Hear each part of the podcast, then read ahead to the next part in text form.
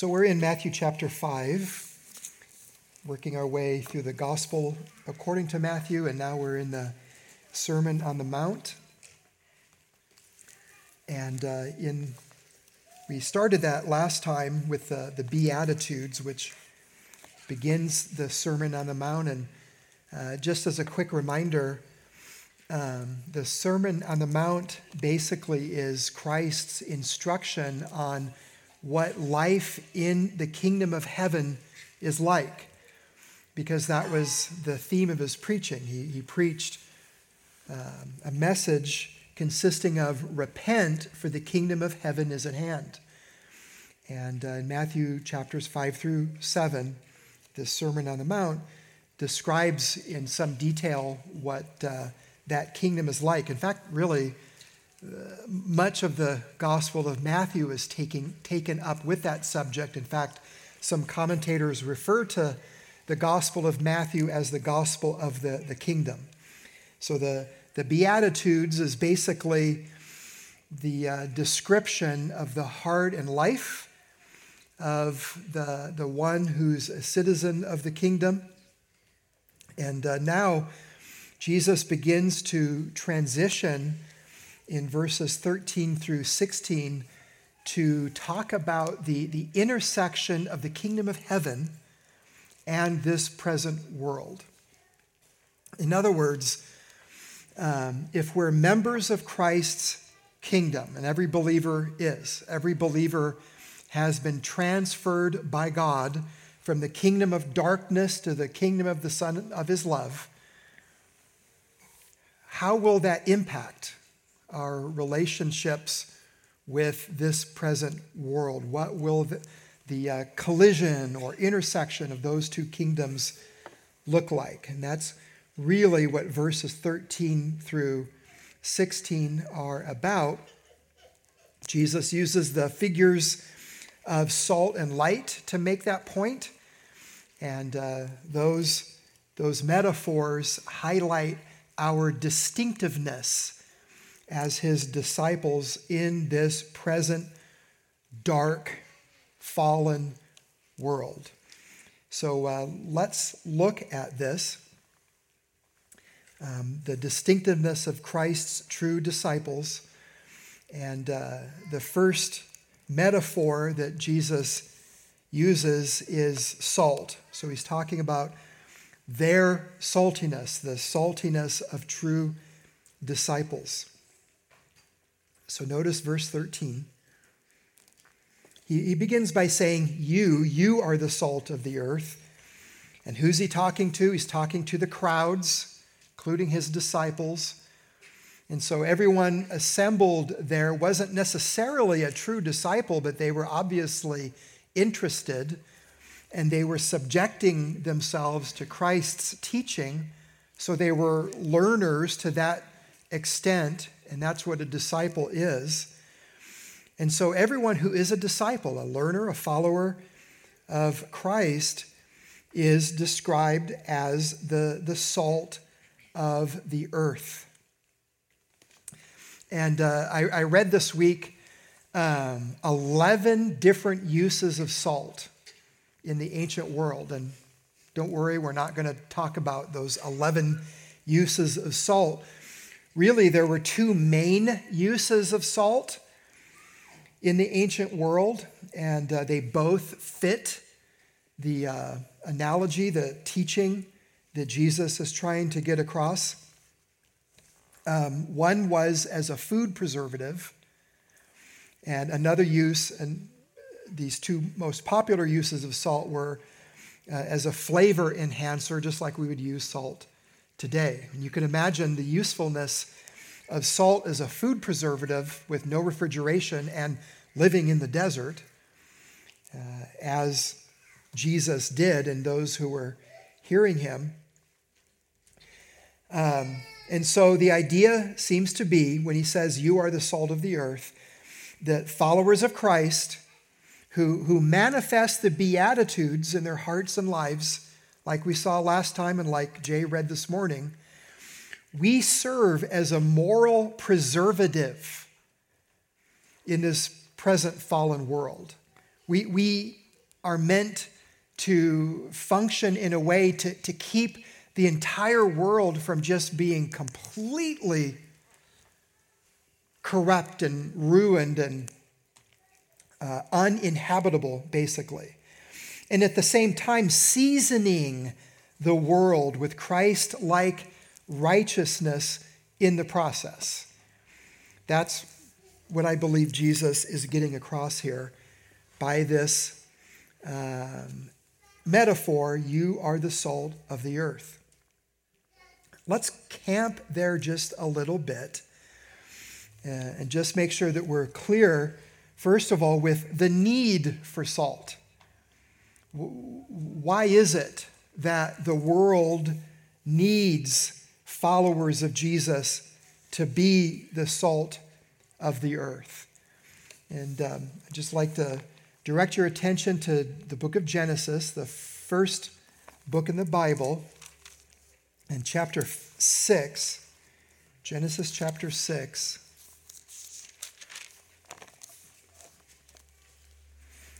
And verse 5 a very unflattering assessment of fallen humanity. The Lord saw that the wickedness of man was great in the earth, and that every intention of the thoughts of his heart was only evil continually. Now, skip down to verse 11. Now, the earth was corrupt in God's sight and the earth was filled with violence. So, verse 5 prepares the way for verse 11. The depravity, the, um, the original native inherent sinfulness of fallen humanity corrupts the earth. And an example of moral corruption in the earth brought about by man's depravity is violence, sinful violence. Notice verse 12 And God saw the earth, and behold, it was corrupt, for all flesh had corrupted their way on the earth. So you'll notice in verses 11 through 12, three times we, we hear this uh, form of the word corrupt. Corrupt, corrupt, corruption.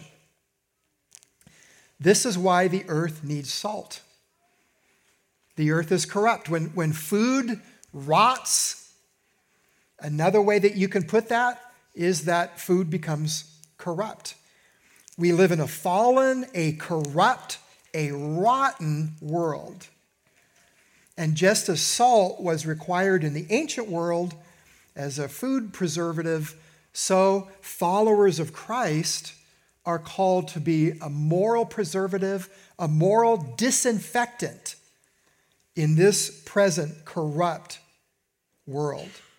So, that's the need for moral corruption, uh, for salt, I should say, the existence of moral corruption. And then um, there's a couple of New Testament examples that specifically use the idea of salt. Look in Mark chapter 9.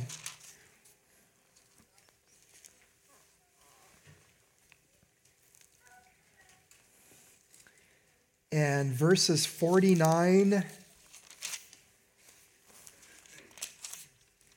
and 50.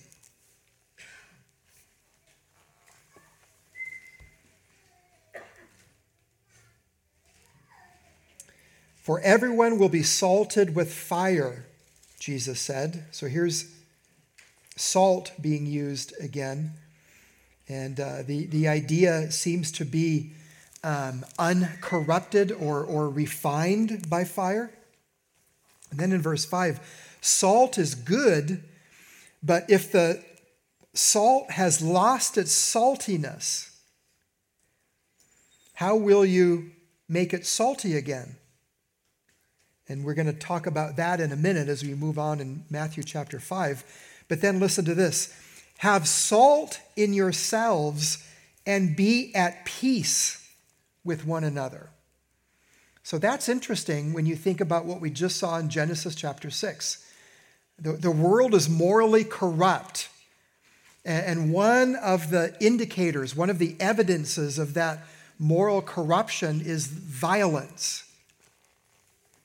Well, uh, here, Jesus says that the antidote to that moral corruption in the world is our saltiness.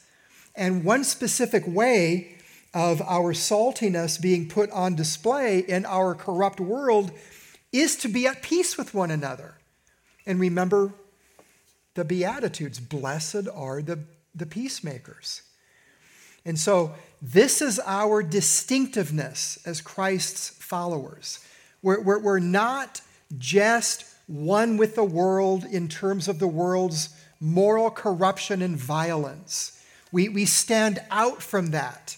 And we're not overcoming that using the same means, the same weapons. So you don't overcome corruption with more corruption. You don't overcome violence with more violence. But the antidote to the moral corruption of violence is, is peace. And when we are at peace with one another, being peacemakers, then we are being salty in the earth. And then Paul uses the metaphor in Colossians chapter 4. Colossians, whoops, Colossians chapter 4.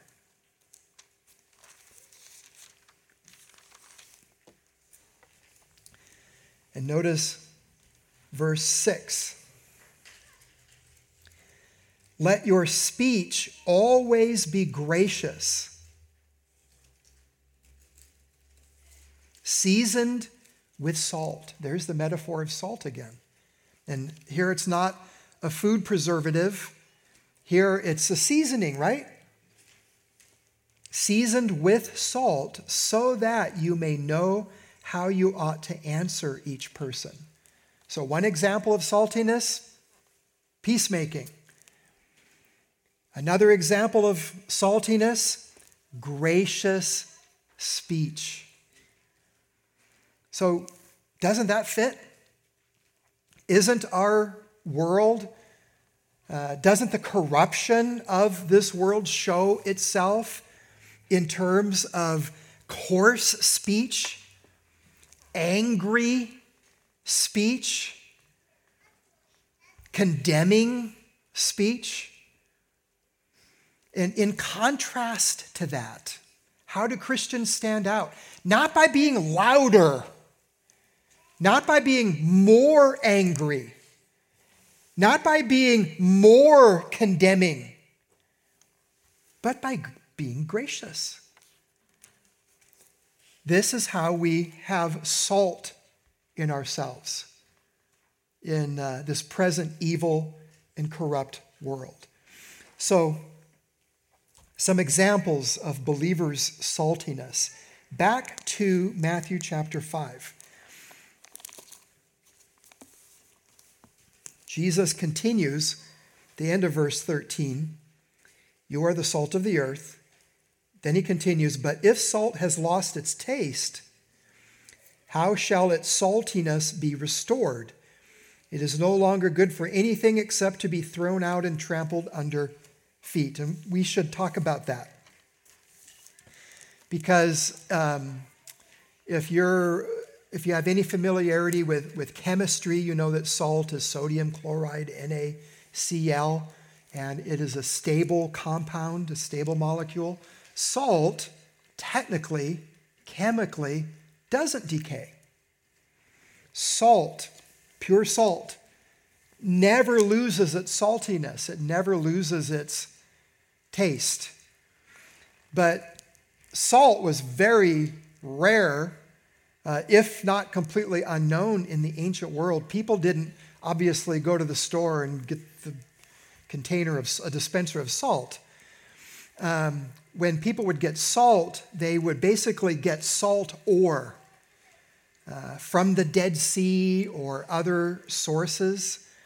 And there was a bunch of things mixed in with the actual sodium chloride.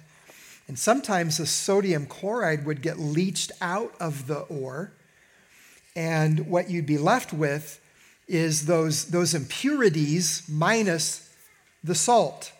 That's what Jesus is referring to. He's not, he's not speaking in chemically uh, precise terms, he's not speaking to an audience of chemists. I'm probably, I, I probably have more chemists per capita in this church than most pastors. uh, but, but understand that. That's what Jesus is talking about. And then, uh, in that context, then, uh, if there was basically salt ore that was harvested for its saltiness, but it had lost its saltiness, so that basically the impurities were left and not the salt, it, it really was good for nothing. wasn't good for uh, preserving meat, wasn't good for seasoning food. Uh, it was basically good only as a, a pavement additive, a, a mud a- additive to, to help with roads, which would then be trampled under people's feet.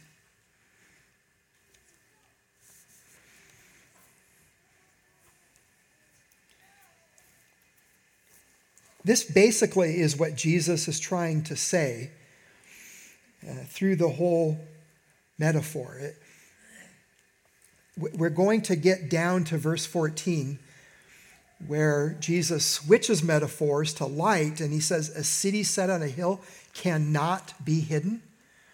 Well, in, in the same way that a city set on a hill cannot be hidden, so salt True salt, genuine sodium chloride, cannot lose its saltiness.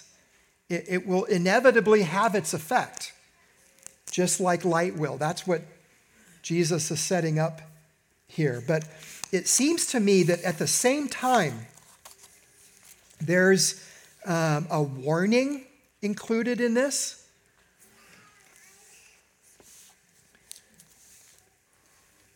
I mean, when Jesus says, for example, it's no longer good for anything except to be thrown out and trampled under people's feet, that doesn't sound like an encouragement to me. It sounds more like a, a warning. And re- remember again who he's talking to the original audience. It's a crowd. Um, and in the act of being uh, under the teaching of Jesus, everyone there listening to the Sermon on the Mount is basically identifying themselves as a disciple because they're willingly gathered to hear Jesus' teaching. They're being learners. But we know that not all professed disciples like that are the real thing.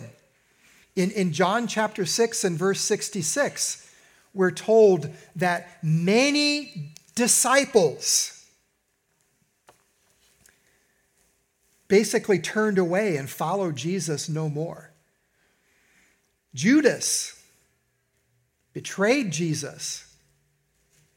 Jesus knew from the beginning who would betray him, but Judas betrayed Jesus.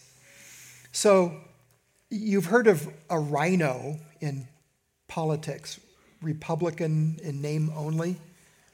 Democrats don't know that. That's, that's, a, that's an in thing in Republican circles, a, a RINO. Well, in the Bible, uh, the Bible describes a dino. So instead of a Republican in name only, well, I guess dino fits for Democrats, Democrat in name only. But a dino in the Bible is a disciple in name only. And Jesus does make that distinction in John chapter 8 and verse 31, he, he says that uh, you will know the truth and the truth will set you free, and you will be my disciples indeed. That's the distinction. And so, who are those in terms of this warning? Who are thrown out and trampled under people's feet? Not a genuine disciple who becomes a non disciple. That opens, opens up the whole issue of losing one's salvation. Not somebody who has been born again and then becomes unborn again. Somebody who's been justified, then they become unjustified. Somebody who's been adopted, then they're unadopted, etc., etc., etc. That can't be. He who has begun a good work in you will complete it until the day of Christ Jesus. But history is filled with disciples indeed and dinos. Those who, for a time, identify themselves with Christ and even walk the part, talk the talk, but they're not disciples indeed. And what sets them apart, according to Jesus, is saltiness. Saltiness, this preservative effect, this, this seasoning effect in the world, this being distinct from the world. All right, salt, their saltiness. And then Jesus describes true disciples in terms of their light, verses 14 through 16.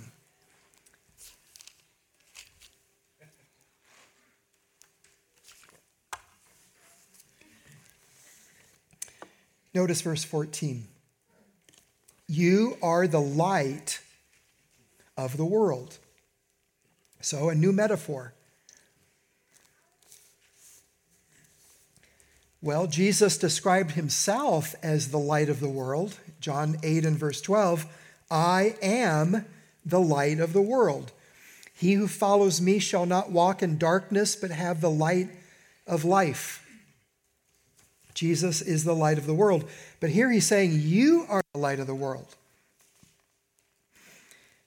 And uh, this reminds us of the reality that um, a disciple of Jesus, a follower of Jesus, is not just related to Jesus externally through our learning from him, through our following him, but we're related to Jesus internally and spiritually because we're born from above. We're born again by the Spirit of God which results in Jesus indwelling us, which he's going to go on to describe in John chapter 15.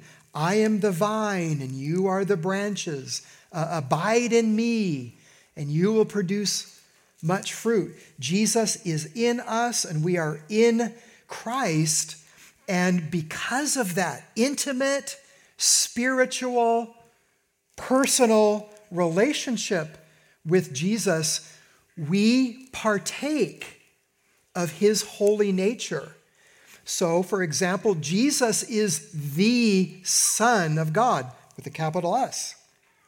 But we as believers are also sons of God, little s.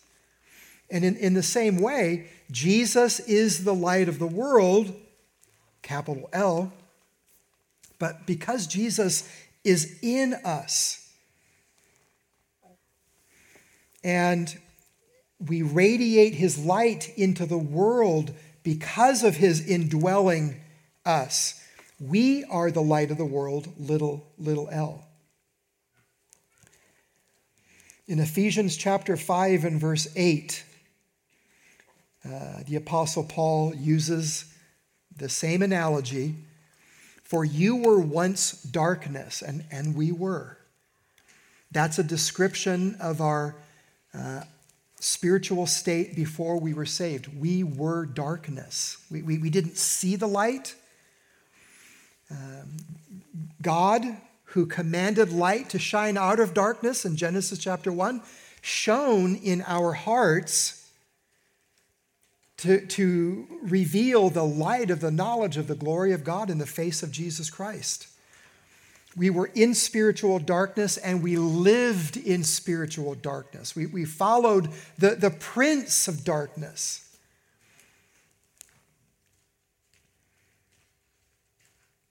We were once darkness. But now, Paul says in Ephesians 5 8, but now you are light in the Lord. We're not light in and of ourselves. There's not this existing switch that we can just flip on and off. but we have to be in the Lord, or more properly, the Lord has to be in us in order for us to be light in the Lord. And because that is who we are, Paul commands us walk as children of light. So obviously, when we walk as children of light, then we fulfill this teaching of Jesus. So back to Matthew 5 and verse 14, um, he goes on to say, A city set on a hill cannot be hidden. That's the thing about light. No matter how dim a light source might be, darkness can never overcome it. And in this case, Jesus is talking about a, a, city set on a hill. And in order for a city to be a city, there has to be a, uh, a population. There's not just one person, but there's a whole bunch of people living in this city, which is interesting because when you read through the entire Sermon on the Mount, you read through the Beatitudes, they don't apply very well to just me, myself, and I in my little holy huddle because I love Jesus, I just don't love the church. But it sure seems as if the commands from Jesus particularly apply to community living. And so that's who Jesus is addressing the community of Christians, the community of disciples, a city. And when a city is set on a hill, it can't be hidden. The, the light is going to be is going to break through. And in the same way, when there is a community of genuine Christ followers, the light from that community, from that holy city, cannot be hidden. Notice verse 15. Nor do people light a lamp and put it under a basket, but on a stand, and it gives light to all in the house. Um, a, a typical Palestinian house in those days was one room. And um, I, from what, I, what I understand, that graphic on the slide there uh, is an example of a typical kind of lamp. Uh, in the middle, you would put oil. There was a wick put through the end there with the, the flame, and the other end is, is a handle. And uh, you would, people don't like living in the dark, and so um, you would take a lamp, and if, if you want to light up the house, you're going to put it right in the middle of the one room house. And you'd, you'd put it on a stand. You'd, you'd want to maximize the light from that lamp to have its optimum effect in the house. And that's what people did. And Jesus uses that uh, to teach a lesson in verse 16. In the same way, Let your light shine before others, so that they may see your good works and give glory to your Father who is in heaven. Don't hide your light. Don't separate yourself from the world. Don't just blend in with the world. Be in the world and let your light shine before them. Notice that when we do that, it's not for us. We're not trying to get points. We're not trying to impress people. We're trying to glorify God. And remember what we saw last time from Isaiah chapter 42 that God does not share his glory with another.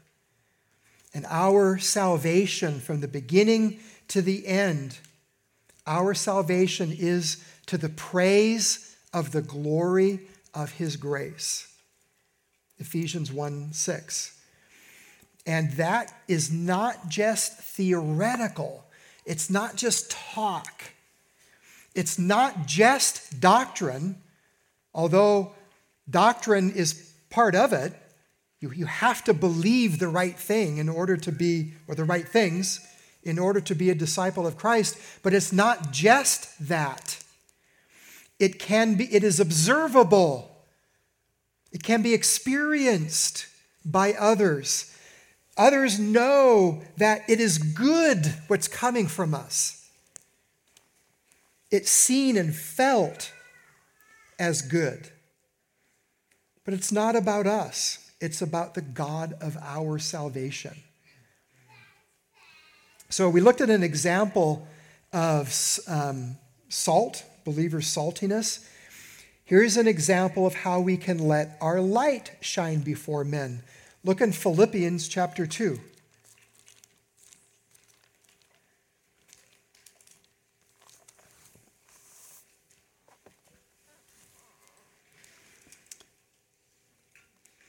Notice verses 14 and 15 in Philippians chapter 2.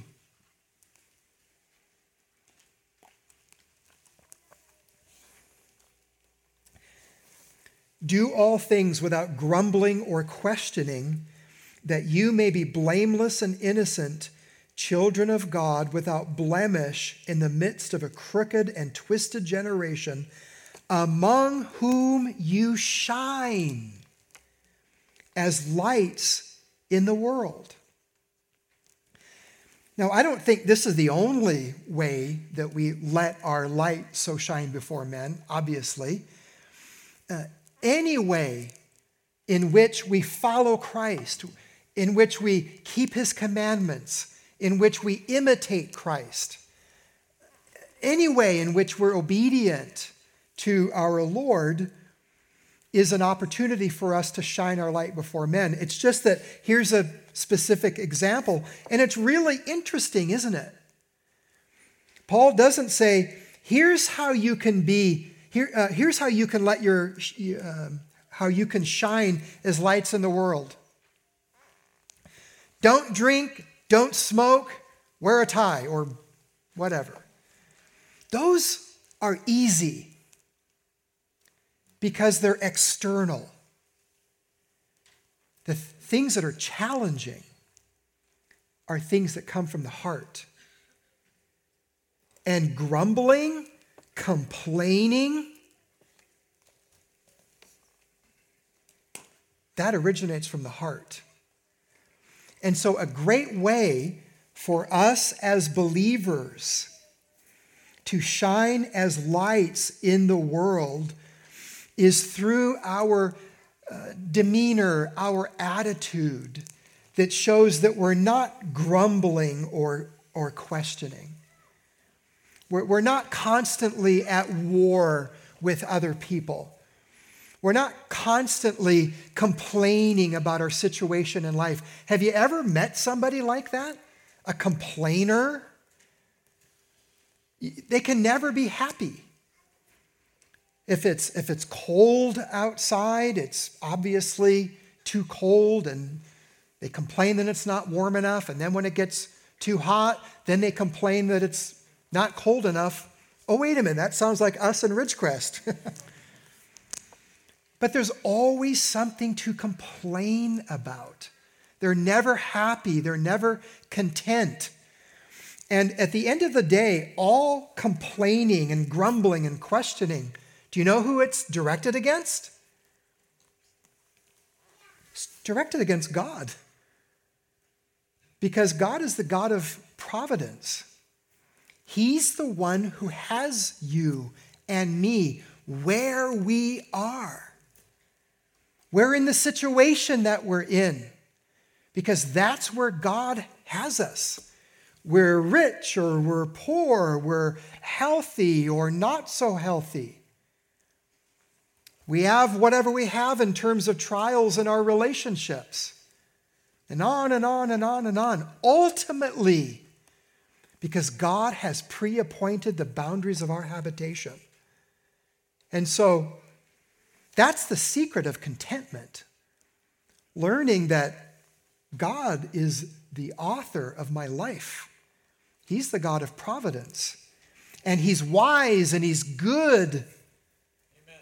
And the lines have fallen to me in pleasant places. And so when we have that kind of demeanor, that will make a difference in the world that is filled with complainers. I find that fascinating. All right, so salt and light. Here, here are some takeaways. There's three. Um, the first one is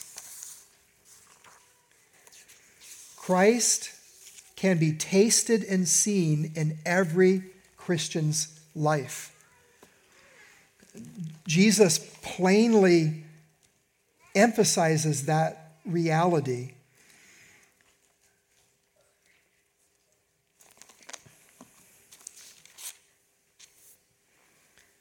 A city set on a hill cannot be hidden. Salt cannot be anything other than salty. It's part of the characteristics of salt and light. Just as salt is always salty and light cannot be hidden, so Christ's indwelling presence within a believer will come out for others to taste and see. That's never the reason for our salvation. That's not the cause of our salvation. It's the fruit, it's the result. And really, it's what separates disciples indeed from just professing disciples.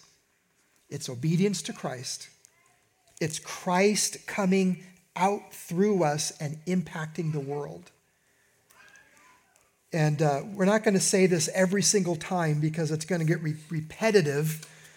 Um, Matthew writes about such things over and over and over again, but it, it bears repeating, in my opinion, in, in, in our age of easy believism that basically reduces Christianity to a, to a decision or a prayer. I'm not saying Christianity doesn't involve a decision or a prayer. But that's not all there is to it. Are you light in the world? Are you salty? Are you the salt of the earth? If, if not, if there's just no difference between you and the world, if there's no impact for Jesus' sake in the world through you, as people uh, hang out with you and rub shoulders with you and talk with you, if, if it's just world, world, world, world, world, then the teaching of Jesus says you're not a disciple. So come to him today and be saved. Become a disciple today and be saved. That's one takeaway. The second takeaway is that we must engage with the world but not be conformed to it.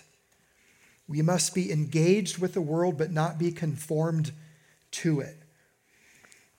Another way to put it, and this is based on 1 John 2, verses 14 and 15, uh, which says, Do not love the world or the things in the world. If anyone loves the world, the lust of the, the eyes, the lust of the flesh, and the pride of life, the love of God, the love of the Father is not in him, etc. And we often translate that as uh, to be in the world but not of the world. I'd like to read for you a quote from commentator Richard France, R.T. France. He wrote, The distinctiveness which makes Christ's followers the object of persecution. And remember, that's what immediately preceded this portion on salt and light in the Sermon on the Mount. Blessed are those who are persecuted for righteousness' sake. Blessed are you when others revile you, persecute you, etc. Then he says, You are the salt of the earth, you are the light of the world. It, it would be easy in response to the world's persecution to hide, to retreat, to put on a disguise. So that's what R.T. France is writing about, about. The distinctiveness which makes Christ's followers the object of persecution is illustrated by the two images of salt and light.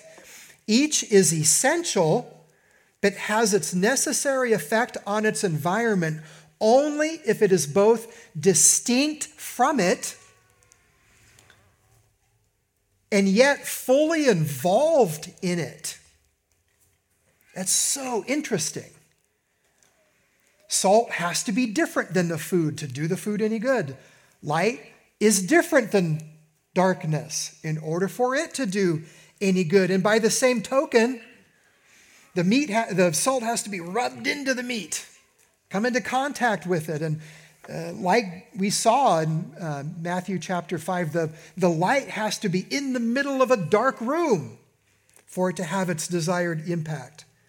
Distinct from it and yet fully involved in it. And so R.T. France continues so disciples must function in society as an alternative and challenging community. It is by their visible goodness that they will bring glory to the God who has made them so. That's why we shouldn't just run for the hills. And that's why, at the, by the same token, we shouldn't just blend in so that there's no difference. The third application is more of a historical one. Let's transform our nation, beginning with ourselves. And let me explain why I said that.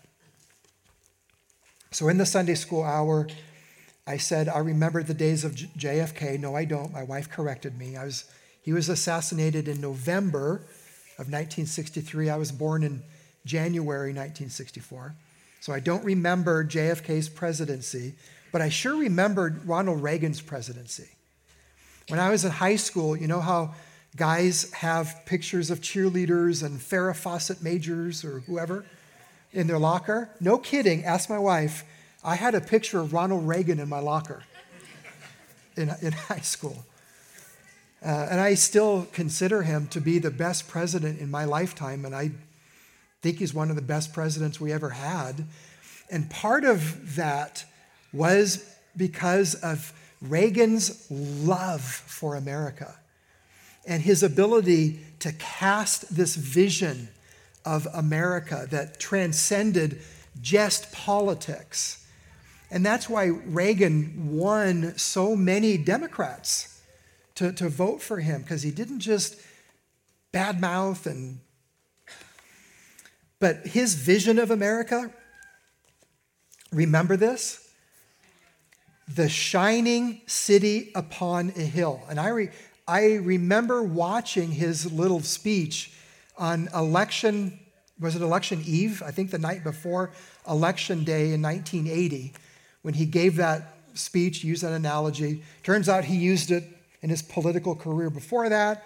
And then he also used the analogy in his uh, farewell address in 1989. He, uh, his vision of America was the shining city upon a hill. But Ronald Reagan didn't make that up.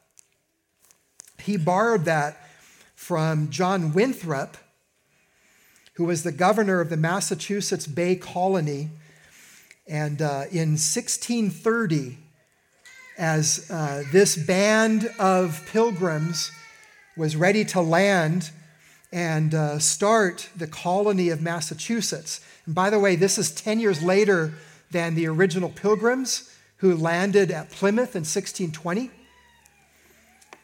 But I'm going to read for you an excerpt from this. It was a sermon. Today they call it a speech. It, it was a sermon. But this is how John Winthrop was preparing these future citizens of the colony of Massachusetts. Now, the only way to avoid shipwreck and to provide for our posterity is to follow the counsel of Micah, to do justly, to love mercy, to walk humbly with our God. For this end, we must be knit together in this work as one man. We must entertain each other in brotherly affection. We must be willing to abridge ourselves of our abundance for the supply of others' necessities.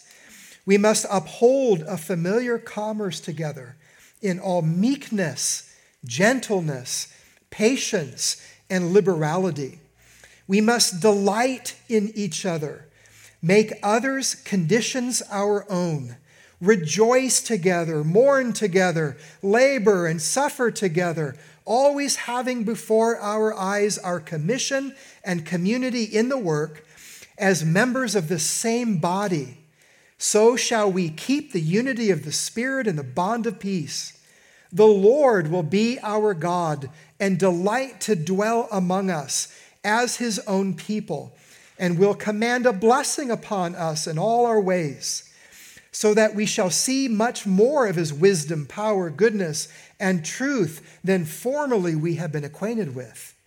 We shall find that the God of Israel is among us when ten of us shall be able to resist a thousand of our enemies, when he shall make us a praise and glory that men shall say of succeeding generations, the Lord make it like that of New England.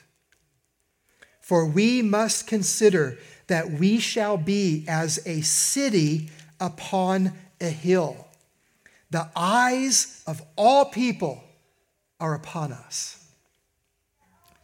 No wonder, no wonder our country has been so great and has such a blessed heritage and history.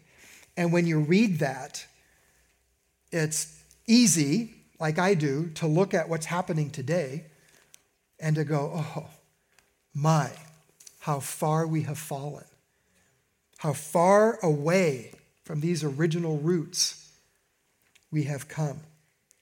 And it's easy to get discouraged. But don't forget, John Winthrop and Ronald Reagan borrowed from the teaching of Jesus that applied to his people. And I'd like to read for you a passage from Peter, 1 Peter 2, verses 9 and 10, to make this clear.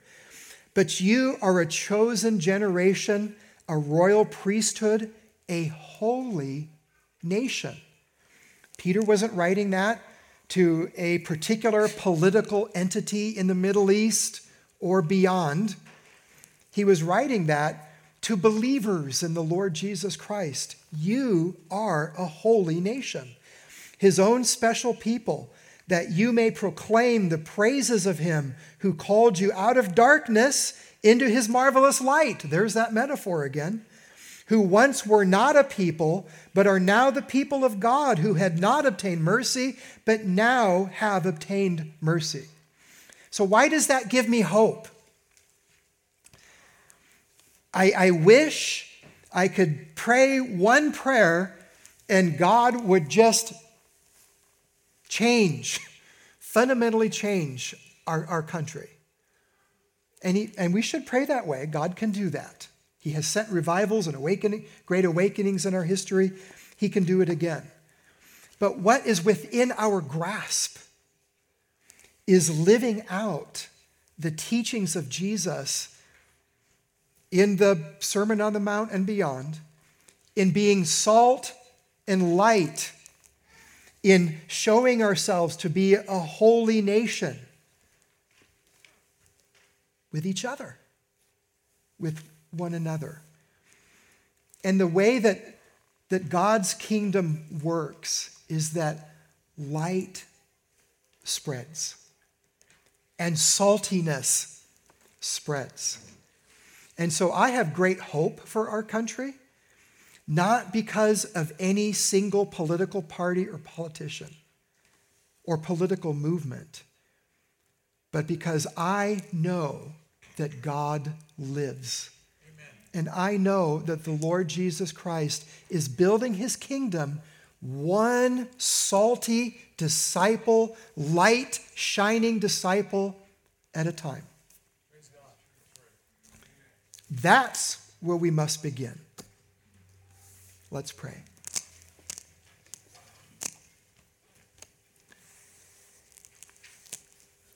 Lord, we thank you for your word. Your word truly is a lamp to our feet and a light to our path. We pray that your word would sanctify us. We pray that you will help us to be faithful disciples of Christ. Help us to be salty. Help us to be light. And we do pray, Lord, that, um, that you would get the praise and the honor and the glory. And we do pray for our nation. Our nation was founded on gospel principles. We pray that there would be a new great awakening in our country, that uh, people would desire righteousness, that they would hunger and thirst after righteousness, that um, people would desire your word, that people would be converted by your word, and that the power of the Holy Spirit in salvation would transform this land. Use us, we pray. Use us here in our Jerusalem Use us abroad, but use us, we pray. In Jesus' name, amen.